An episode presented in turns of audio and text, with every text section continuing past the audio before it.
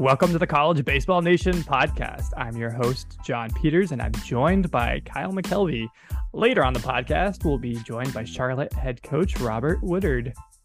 Let's talk college baseball.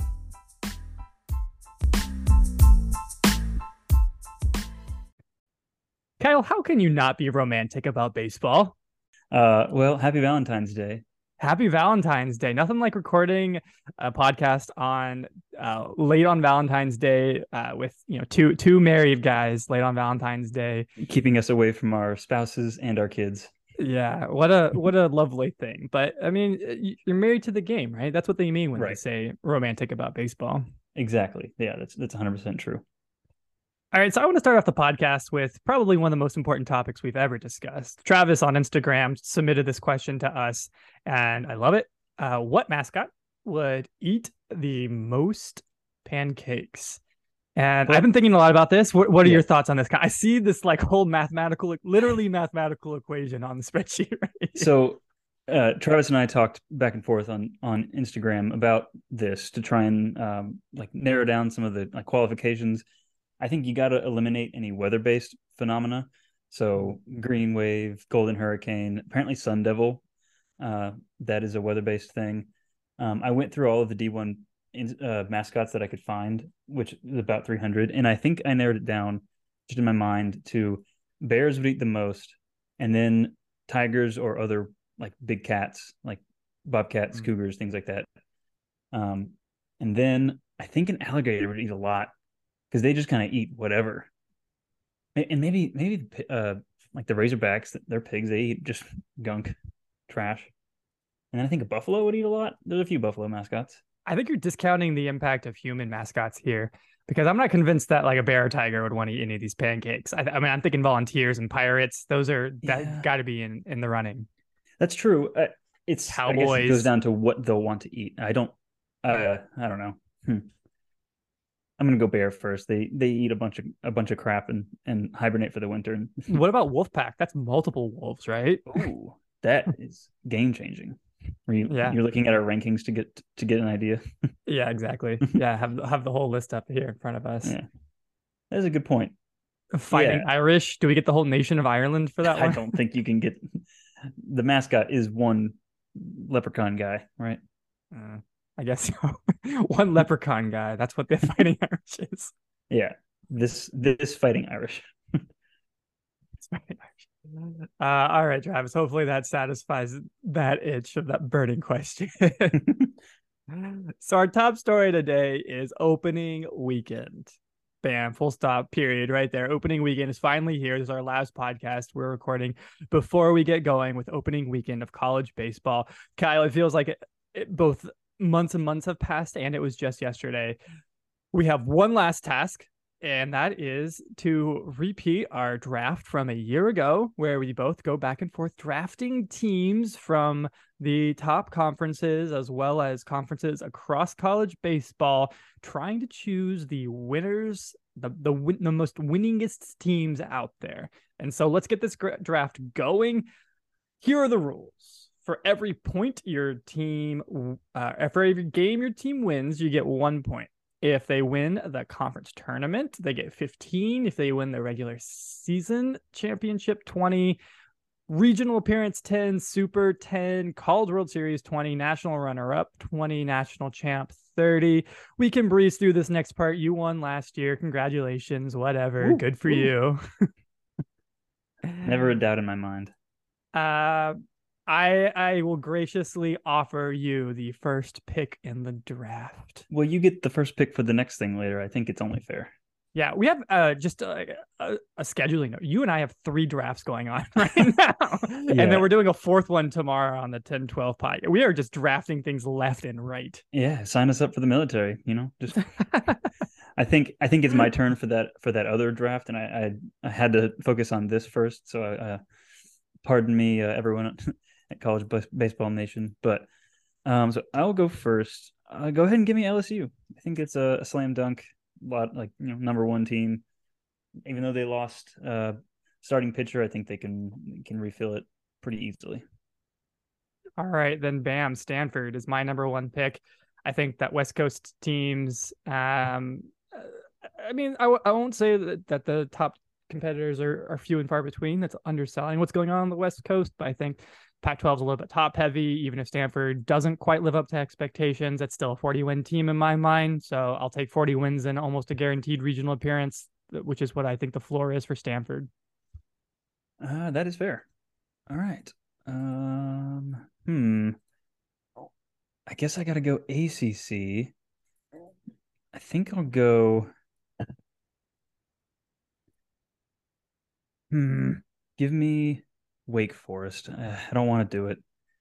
I uh, uh, a team that hasn't made the College World Series since the 1950s is your number two overall pick. They're but they're the rest of our top ten is SEC. It feels like. I uh, I just um, they're probably going to win their conference going away, according to you. I'm more skeptical, but I didn't I didn't want to let you have it that one for free. Yeah, major development in the last week. I think I'm, I'm converting Kyle to a Wake Forest believer. I guess so. All right, give me Tennessee. That. Give me Tennessee number two. I think it's a team that's going to win a lot of games, and I think should give LSU a run for its money.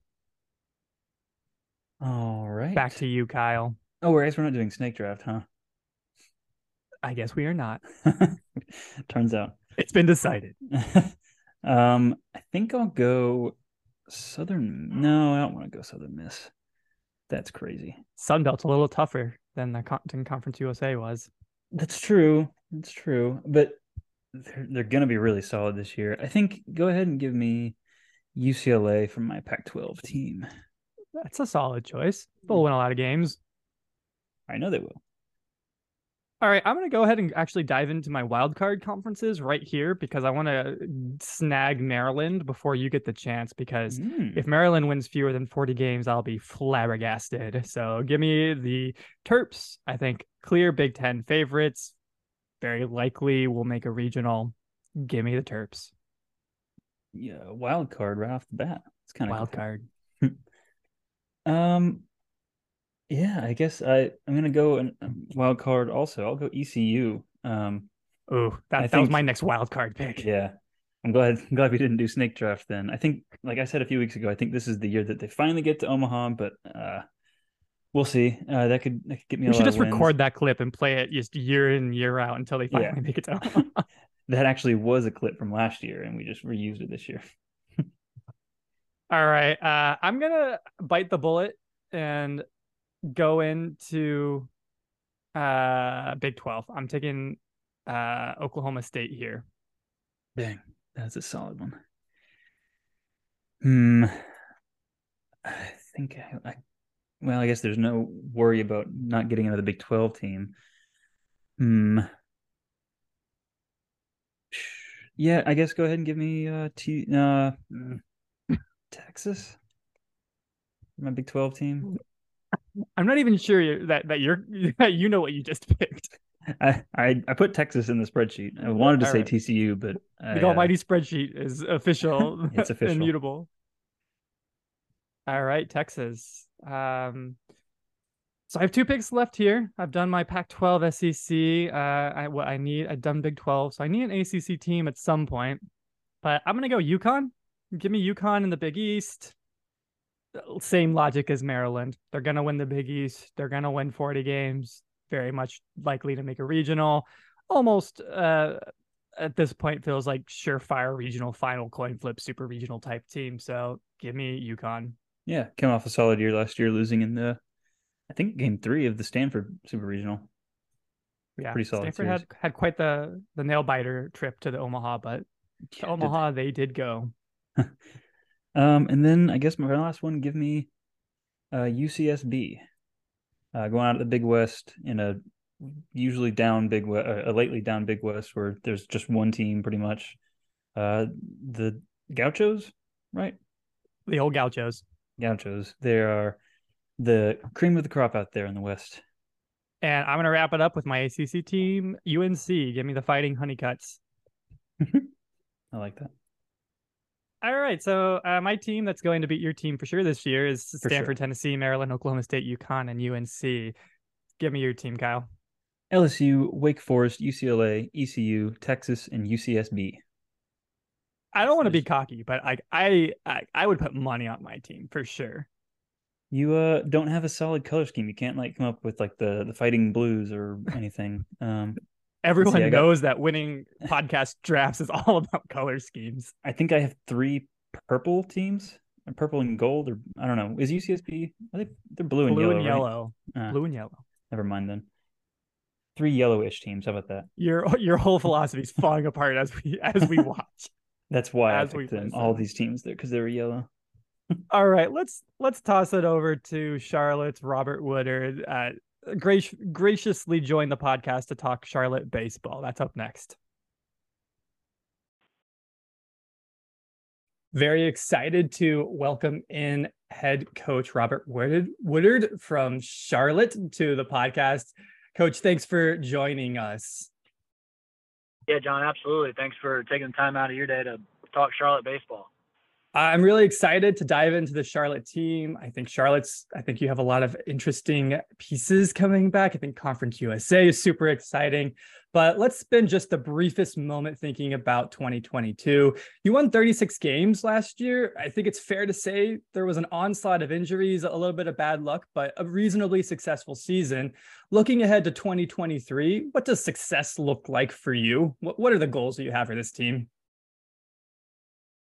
Great question. Yeah. Um, no, last year, I mean, it's funny. uh, All, I think every college baseball coach in the country would tell you they're part part baseball. You're part baseball coach. You're part scout. You're you're the player development, you know, aspect of of the team. But then you're also kind of the GM and front office. And at one point last year, we did we we we started the year a little banged up and then it just turned into this you know probably in 13 years of coaching division one baseball probably the most banged up.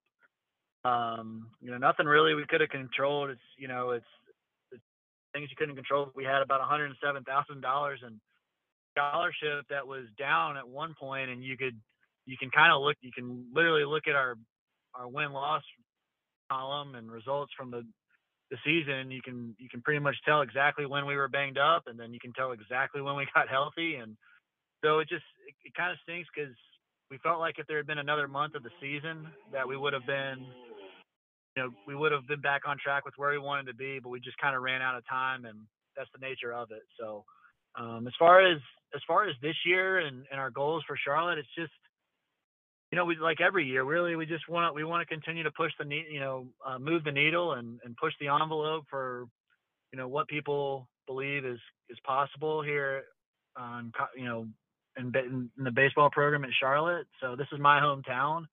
I grew up here in Southeast Charlotte and went to Myers Park High School, and um, you know, I had the opportunity to really follow Coach Hibbs and Coach Robinson and their teams uh, for 20, 20, 25, 30 years and kind of, you know, really just kind of came in here with Toby Bicknell and um, our coaching staff and been sort of on a mission to let's just see, let's see what's possible. And um, I think every coach in the country will tell you that you know, we want to be one of the, the final eight teams to have an opportunity to play in the College World Series in Omaha, Nebraska. Um, you know, but and so doing that, we try to make decisions on a daily basis that give us the best opportunity to get there. And then, you know, so we just that all being said, that this year we feel like this year's team is about three and a half years of hard work and dedication to to doing that, and we're about 72 hours away from going to play. So the conference coaches voted you as fourth in the preseason. We currently have you as a top two team in Conference USA. Aaron Fitt from D1 Baseball referred to you as an Omaha sleeper. I think it's fair to say that the outside world has some fairly high expectations for you. So, how do you handle expectations? Does that come up in the locker room, or are you just tunnel focused right now? Yeah, I think I, I think we're just tunnel focused right now because we know how good of a team we're get, you know, we lead off with Ball State. They won 40 games last year. They're picked to win the MAC. Um, and then here comes a, a road trip to Clemson, South Carolina. And then here comes a home series against the preseason, you know, Patriot League favorites with, you know, you know, who was in a regional last year with Army. You know what I mean? So it's like we don't have we don't have any time to really put much put much thought into um, you know these projections and that sort of thing. You know, from a ten thousand foot perspective, we really you know we appreciate it because it certainly wasn't the case when we got here. Um, in July, August of 2019, you know, I mean, I think our first season, 2020, we were we were picked last or next to last, and then you know, even in 21, you know, to, to kind of add on that thought, you know, 2021 finished 40 and 21, and we were picked next to last in one poll um, that year too. So, you know, there's there's plenty of teams in Conference USA that, um, know, they they've got they've got there's plenty of bulletin board material amongst the league and so many good teams. Um, the biggest thing I'm just I'm always going to be happy when our guys get acknowledged because they work so hard. So the individual accolades that those guys receive, and you know, they would deflect it and tell you it's all about the team. But our players work very hard, and, and they've come from all over the country, from you know either the high school ranks or the portal, junior college ranks, to put their you know put a stamp and make a name for our program at Charlotte. So I'm just I'm happy to see those guys get you know get acknowledged. Let's talk about some of those guys, and I want to start on offense because in the preseason All Conference USA team, your team had four position players represented. I mean, that's the, the most of, of any team in the conference in terms of position players. Cam Fisher, Jake sure. Cunningham, Austin Knight, uh, Jack Dragum. If your team's going to be successful, it's going to have to hit, it feels like, because these guys are, are coming in with a lot of expectations. Can you tell me how you're shaping your lineup right now? Where do you see these guys playing a role, uh, one through nine in the lineup? And who else is going to be a, a key producer for you? Sure. Yeah, no, I mean those four guys you listed, those are those are all program changing guys. They can play they can play anywhere in the country and we're just really lucky to have them you know here on our team at Charlotte and um, you know to not to, you know to kind of leave out Will Butcher and Blake Jackson and Caden Hobson, three guys that we feel like are are in that mix. Then you kind of you, you add in you know Brandon Stallman, and Eli Wiesner, and Cal Clark and Spencer Nolan, some new players with that core group of veterans. It's just the versatile lineup. It's an experienced lineup. I would say our average age in that lineup is probably 21 and a half, maybe even 22 years old. So um, we feel pretty balanced from the standpoint that we can go. We can go five lefties, four righties if we need to. We can go, you know, we can flip flop that and not. And you know, we really not have to hit back-to-back righties maybe more than once, if at all, and same thing, don't have to hit back-to-back lefties, if not at all, and that kind of thing. So it can, I think it can pose some problems. I kind of being a pitching, pride myself on not just being a pitching guy, I guess, but with a with a heavy pitching background, I kind of look at lineups like how would I want to face which how would I, which lineup would I want want to not face, and if I was you know the pitcher that we're facing, and try to put that one out there and certainly the names that have been mentioned and received the accolades. Uh, it's you know, it's a it's it's there's a lot of names that lineup that I really I really enjoy getting you know being fortunate enough to write those names in the lineup because they're really good. Now let's talk a little bit about pitching. It seems to me that transfers will play a role in that in terms of Danye Evans coming in from Vanderbilt. How have the last few weeks of, practice been for your pitching staff and how are you feeling heading into four games this weekend? You have a double header right there in the middle so your pitching staff will immediately be put to the test. Yeah for sure. So you know one thing you know just playing for co- you know playing and coaching alongside coach fox for nine years of my life at unc and getting to be a part of that program know, one thing that program really taught me is that one of the biggest misconceptions about where you go play college baseball, in my opinion, is you know you hear, hey, I want I want to go I want to go play at Charlotte because they play in Conference USA. It's one of the best leagues and so on and so forth. And it certainly is, but like to me, one of the most underrated aspects of where players go play college baseball is you know who are your teammates because those are the guys that you're going to be in the weight room with, training with, and we've you know we've scrimmaged ourselves ourselves 30 to 35 times. And great for me to hear, you know, feedback from our players from the standpoint that our hitters are saying, our returners, the guys that we talked about, they're saying, you know, these are the best pitchers we've faced in two or three years of being here. And our pitchers who've transferred transferred in from some from some really really prominent programs with great reputations are saying that these are these are the best hitters that they faced, and you know, I mean, I think there's I think there's a lot of that, and um, just throughout the country with when you see yourself so much, right? But um, you know, it's every single scrimmage has been really, really competitive, and I feel like that it's you know, our hitters have gotten to see a lot of a lot of transfers, like you mentioned, that we brought in that um, have either had success at at some previous programs, be it junior college or four years or even Division three, and um, you know, and then vice versa. Our pitchers have been really challenged with the guys that we mentioned, and um, you know, so it's just really it's really been challenging. We've we've had days where we've you know hit seven home runs and think that we can really hit, and we've got to go back to the drawing board on getting better on the mound. And we've had days on the mound where we've made our really good hitters you know, be able to put we've been able to put up some zero and zeros and that kind of thing and keep in mind that those guys are playing defense so they're helping put up zeros but you know, it's uh it's a really fun group they, they've worked extremely hard and and um, you know it's nice starting a season where you're not you don't feel like we're dependent upon our success is not contingent upon one one or two pitchers or one or two position players. We certainly need them all, but um, we we feel like this team of this is our fourth team coaching staff at Charlotte, and we feel like that this is probably the deepest on both fronts. And it seems like for this year, you were fairly aggressive when it came to scheduling. You have seven teams on your schedule that were in a regional last year, three teams that made a super. You've been quoted as saying that this is one of the most challenging schedules in your program's history. What was the philosophy heading into this year in terms of scheduling?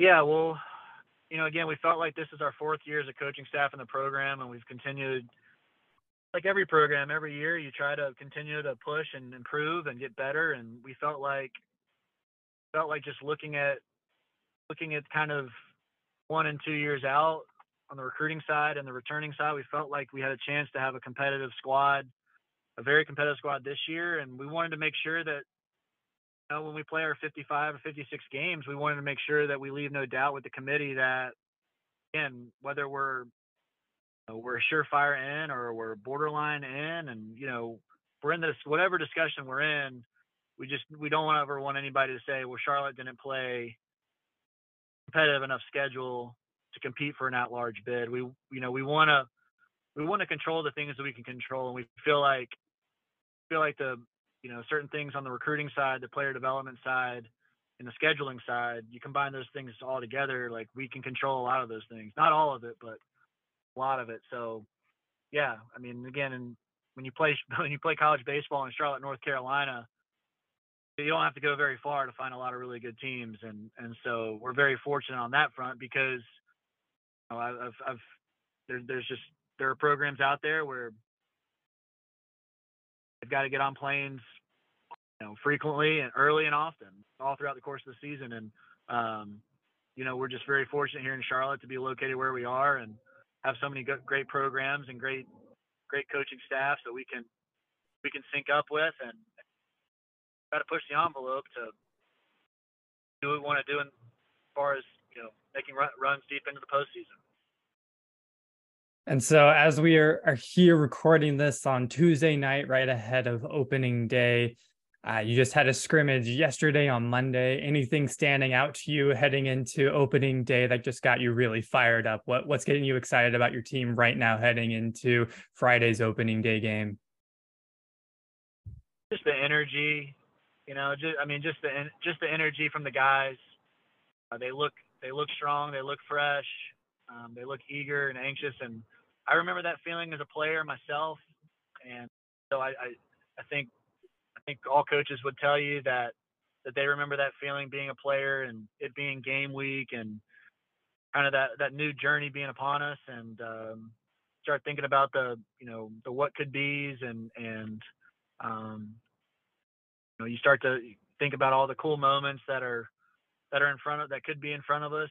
Um, certainly the opportunities that we have, and know, that's what that's what I get excited about. I mean, these, like I said, these guys have this group of players have done everything that we could possibly ask and more, and well, it's practice just practices for us as a program and but the games for the players. So I'm just excited for those guys to kind of cut it loose against a really good against a really good Ball State team um, opening weekend and beyond that. Well, coach, best of luck this week and the whole season. It was great having you on the podcast. Thanks, John. Appreciate all you do for college baseball and your coverage and uh, talking Charlotte baseball tonight. And welcome back to the podcast, Kyle. Our next segment is a segment I like to call something or nothing. It's that time of year in college baseball where preseason injuries that have been put on the back burner finally are released to the public. And we've got three pretty big ones. And uh, we have to determine whether or not these are something or nothing for the teams who have suffered them. And let's start up with perhaps uh, I mean, one of the biggest. I'm not going to say biggest because we, we got a couple, we got a big one coming up. But LSU lost Grant Taylor, who was their projected Sunday starter. He had a 5.81 ERA a year ago, expected to progress though, and expected to be a Sunday starter on the number one team in the country. Uh, Kendall Rogers was first to report this. So I'll throw it to you first. Is this something or nothing? I think it's okay. LSU will be fine. They have plenty of like they're potentially going to refill that spot with another top five draft pick kind of guy. So I think they'll be all right. Yeah, I'm gonna go nothing too, which is weird. I mean, obviously, when you lose your Sunday guy start of the year, that's never great. But uh, I, I mean, I think it, it seems like the reports are that Thatcher Hurd is going to be the guy who steps in from the midweek role to the Sunday role. Christian Little, who's maybe been thought of as a possible starter or, or closer type guy, is also an option there. Uh, if there's any team that could suffer it, I mean, maybe Tennessee would be another one, but LSU is one of the teams that has pitching depth. You hate it for the guy, you hate it for the team. I'm gonna say nothing though on this one. Yeah, LSU would be fine. Hopefully he um I guess I don't know, is he draft eligible? I don't know for sure yes, he was. He is draft eligible. Well, hopefully you can um, still get drafted pretty highly and uh, come back next year, or I mean, go to the MLB next year and uh, do fine after Tommy John. It feels like Tommy John. Is it? Is it Tommy John for sure? Yes, I believe it is UCL for okay. him. Yeah, and I want to say I've seen reports that he's coming back for another year. Oh, okay. Well, yeah. it seems like now MLB wants kids to have their Tommy John surgery by their freshman and sophomore year in, in, in high school almost at this point. Get point. it out of the way. Right, because it's it's gonna happen, like whatever. okay, next up is Arkansas's Jaxon Wiggins, who was projected to be perhaps the Friday night starter for Arkansas. Something or nothing. I'm going to start off with this one. This is a something. This is not good for Arkansas.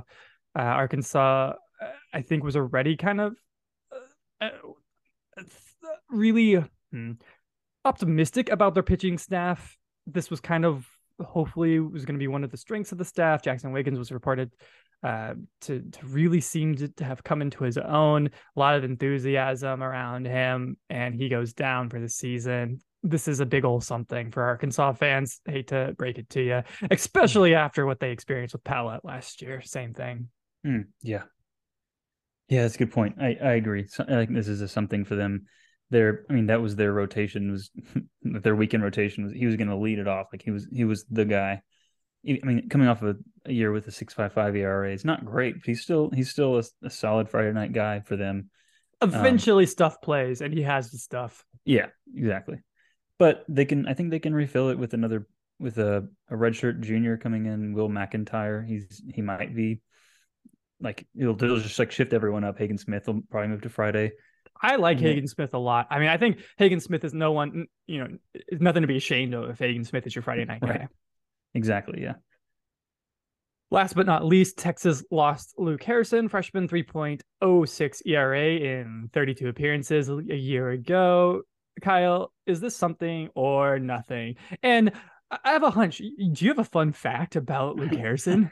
I do. He um, is maybe the most indecisive pitcher of all time. He had go, go and double down on that joke. You already used that joke once in the yeah, the college baseball nation Slack. This is a new audience. Yeah. Um, so he had 32 appearances last year and no decisions at all, which means he didn't get a win, he didn't get a loss. He just he was just like, eh, I'll let you guys decide. I'm gonna I'm gonna hold I'm gonna hold the game exactly as it is. Let you guys take over.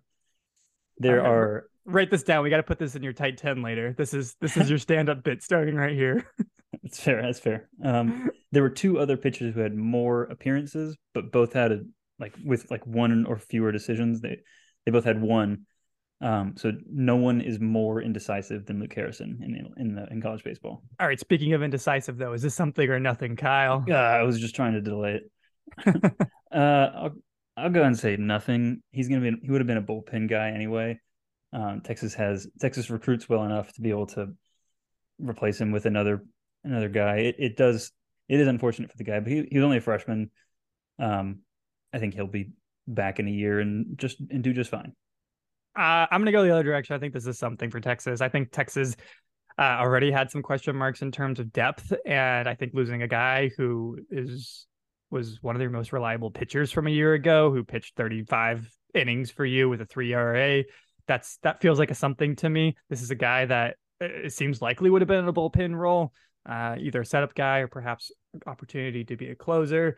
I uh, I mean, there's question marks enough around Texas. You don't need to have a season-ending injury to add to it. Um, credit also to Zachary Sim first to report that.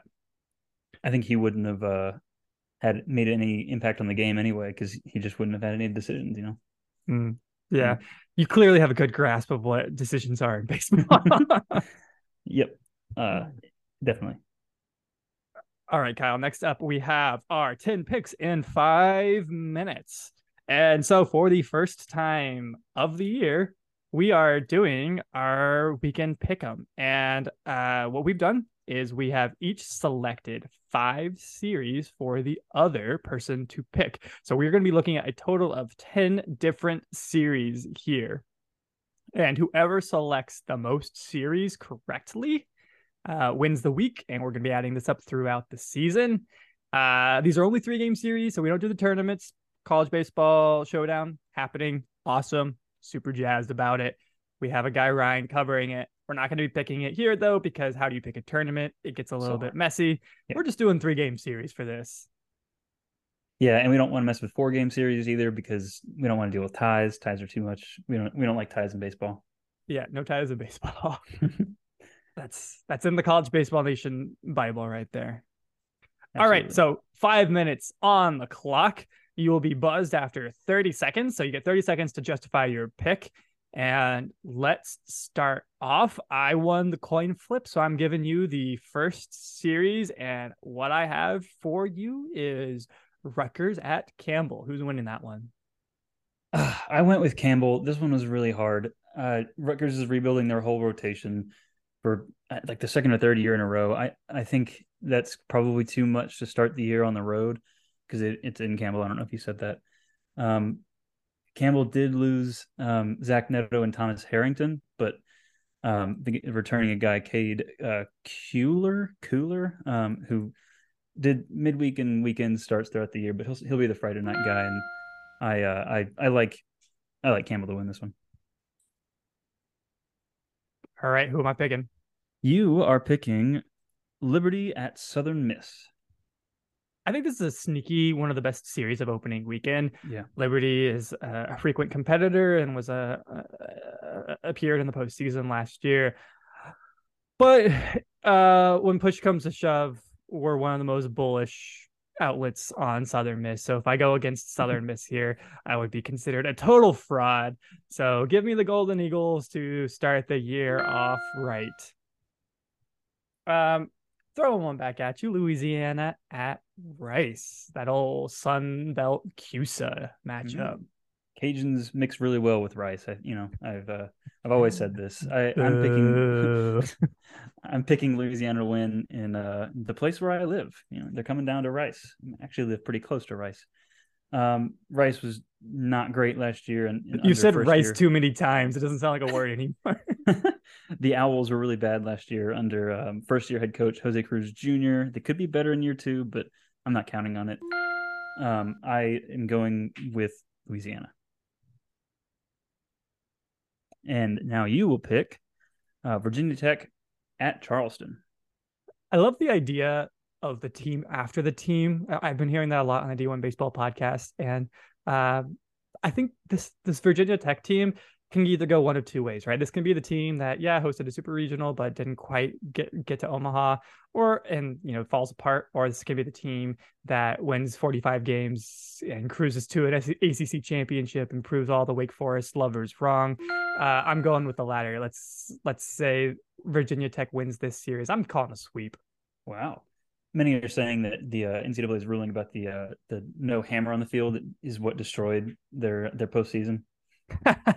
their power came from the Thor hammer. Exactly. Central Michigan at Baylor. I love this series. Good luck. That's a weird one. Yeah. Uh, Baylor was coming off a really bad year last year. They missed the tournament. They were like 7 17 in Big 12 play. I think they finished last in Big 12. And Central Michigan, on the other hand, has won the MAC three years in a row.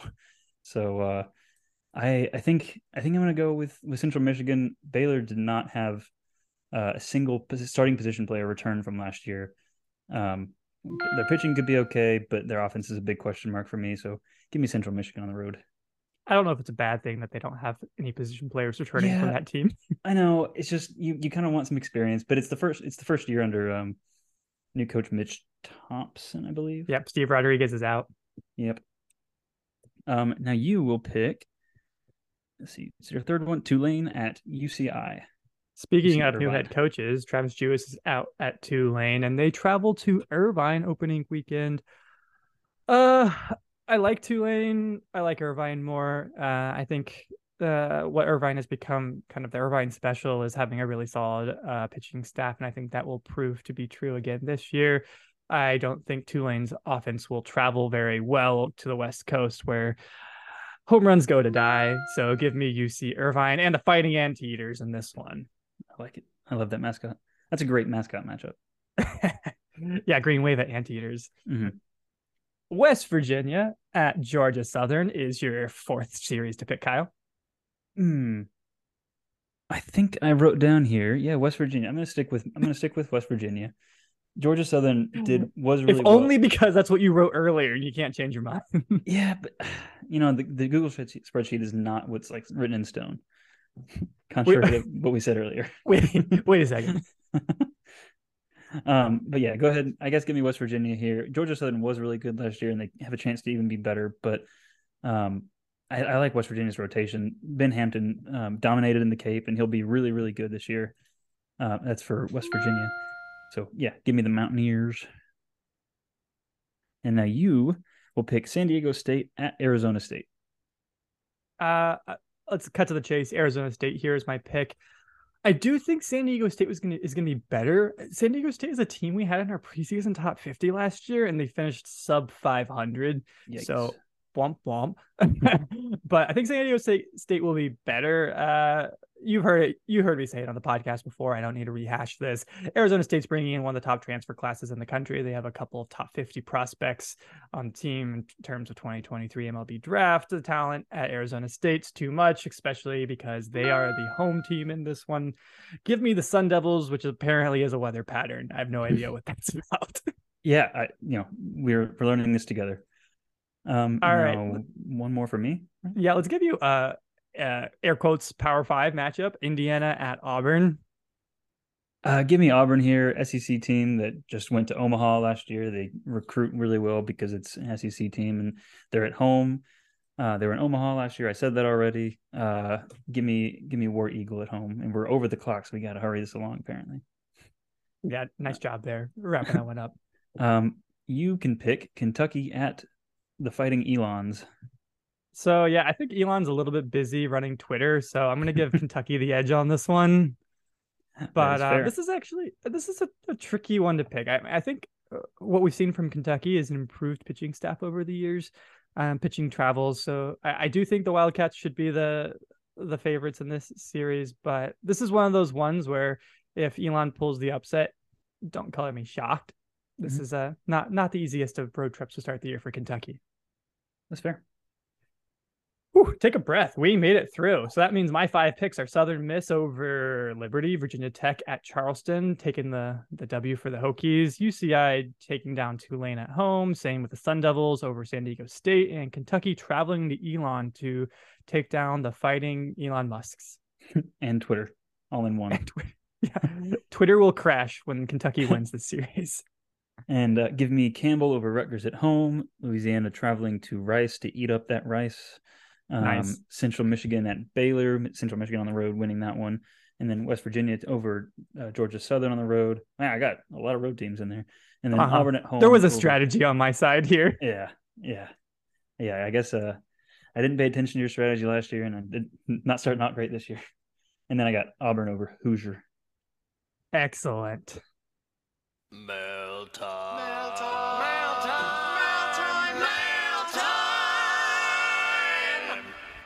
Here's the mail, and a little blue dog once told me that it never fails. Actually, I think that was Steve. I don't think the dog talked, Hmm. but uh, uh mail time.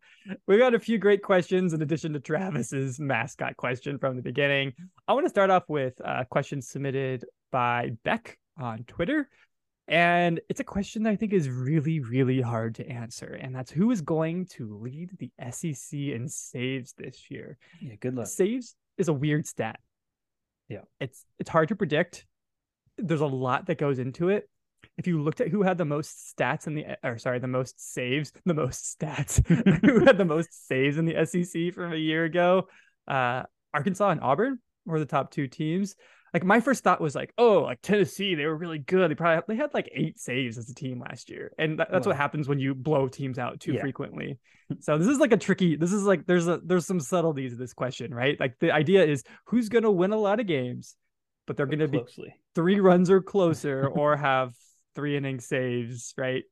And like also have a guy who they're gonna consistently go to in this role. So that's there's a lot of like you know and logic there, right? And so that makes this tough.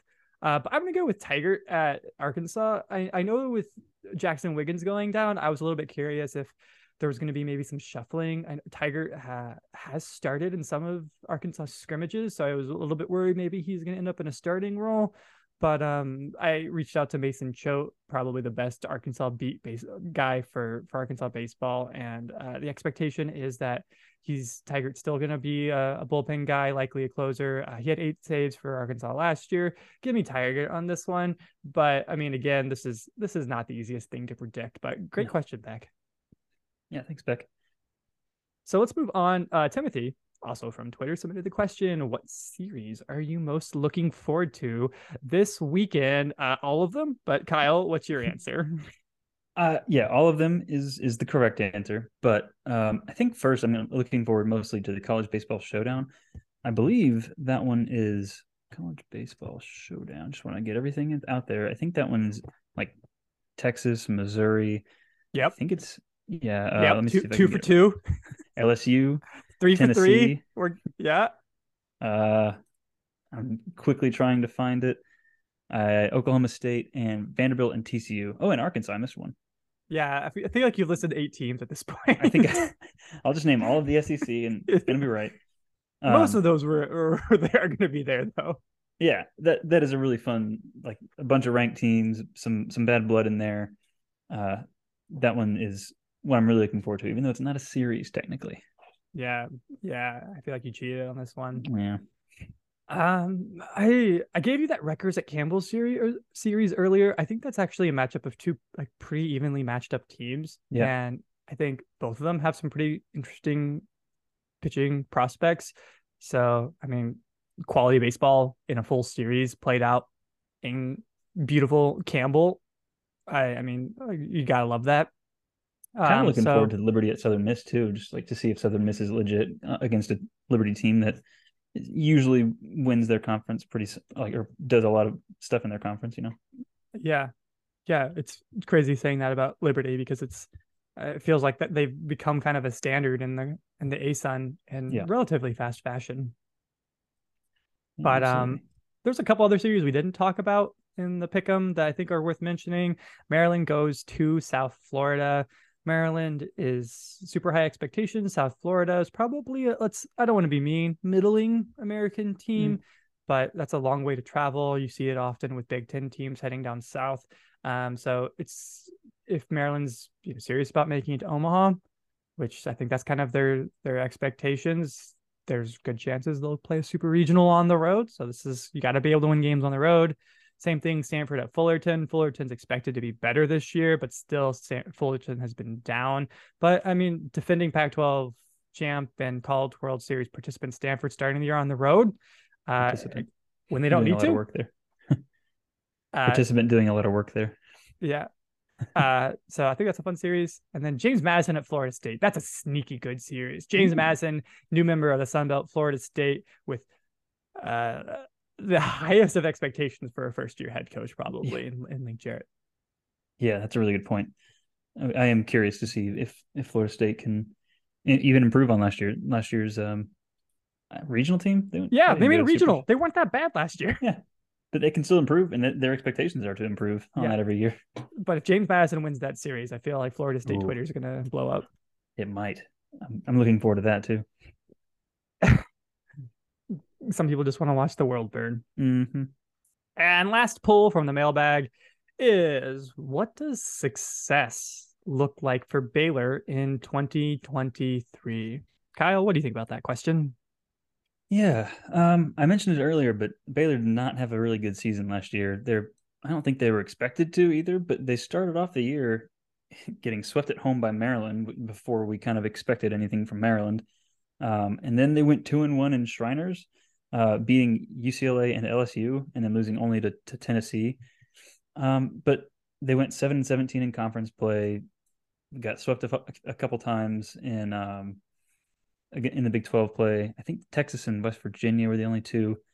Um, but to me, success for Baylor is just getting closer to 500 in conference play, make a run at Globe in Globe Life Field at the Big 12 tournament. They they uh, just went 0 and 2 last year and didn't do very good. But their new coach has jumped around the, Southwest a lot, and he's been at he was at Baylor for a long time as an assistant coach. I think he could inject some some new blood into there, and if they get their offense figured out, I think they they are. I mean, they could make a run at, at, like potentially like one of the last four in tournament spots. We'll see. I I'm not counting on it, but the, I mean, anything's better than last year. Yeah, I think I'm a little more pessimistic. Even I think success for Baylor looks like seventh place in the Big 12 because the preseason coaches poll has them picked as dead last in the Big 12 uh, behind Kansas and yes. Kansas State. That was their uh, only series win last year too. Was Kansas? Yeah, so uh, I think seventh place would be reasonably successful. Sixth place, you start getting in the conversation about large bid when it comes to the Big Twelve. So I think a successful year would be somewhere around 500, competing. Not being last yeah, not last in the Big 12, somewhere around 500. I think wildly successful year would be something like fifth or sixth place in the Big 12, maybe 35 wins, 30, 35 wins, and all of a sudden you're on the bubble. But uh, it's uh, dark days in Waco for for baseball, but uh, maybe a, a new a new dawn is coming. Yeah.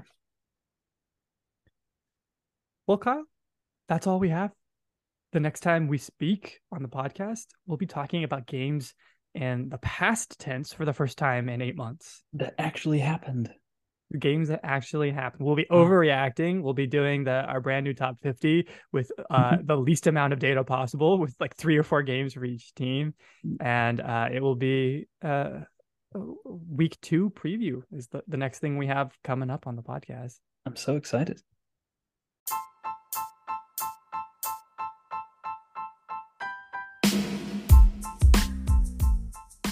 Thanks for listening to the College Baseball Nation podcast.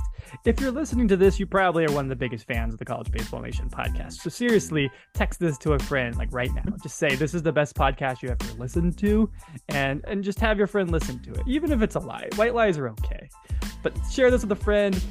Follow us on social media at College Net. Head over to our website, collegebaseball.com info. We have tons of conference previews, preseason All Americans, rankings, and none of it's behind a paywall. So that's a pretty cool perk. Thanks for listening and have a great week.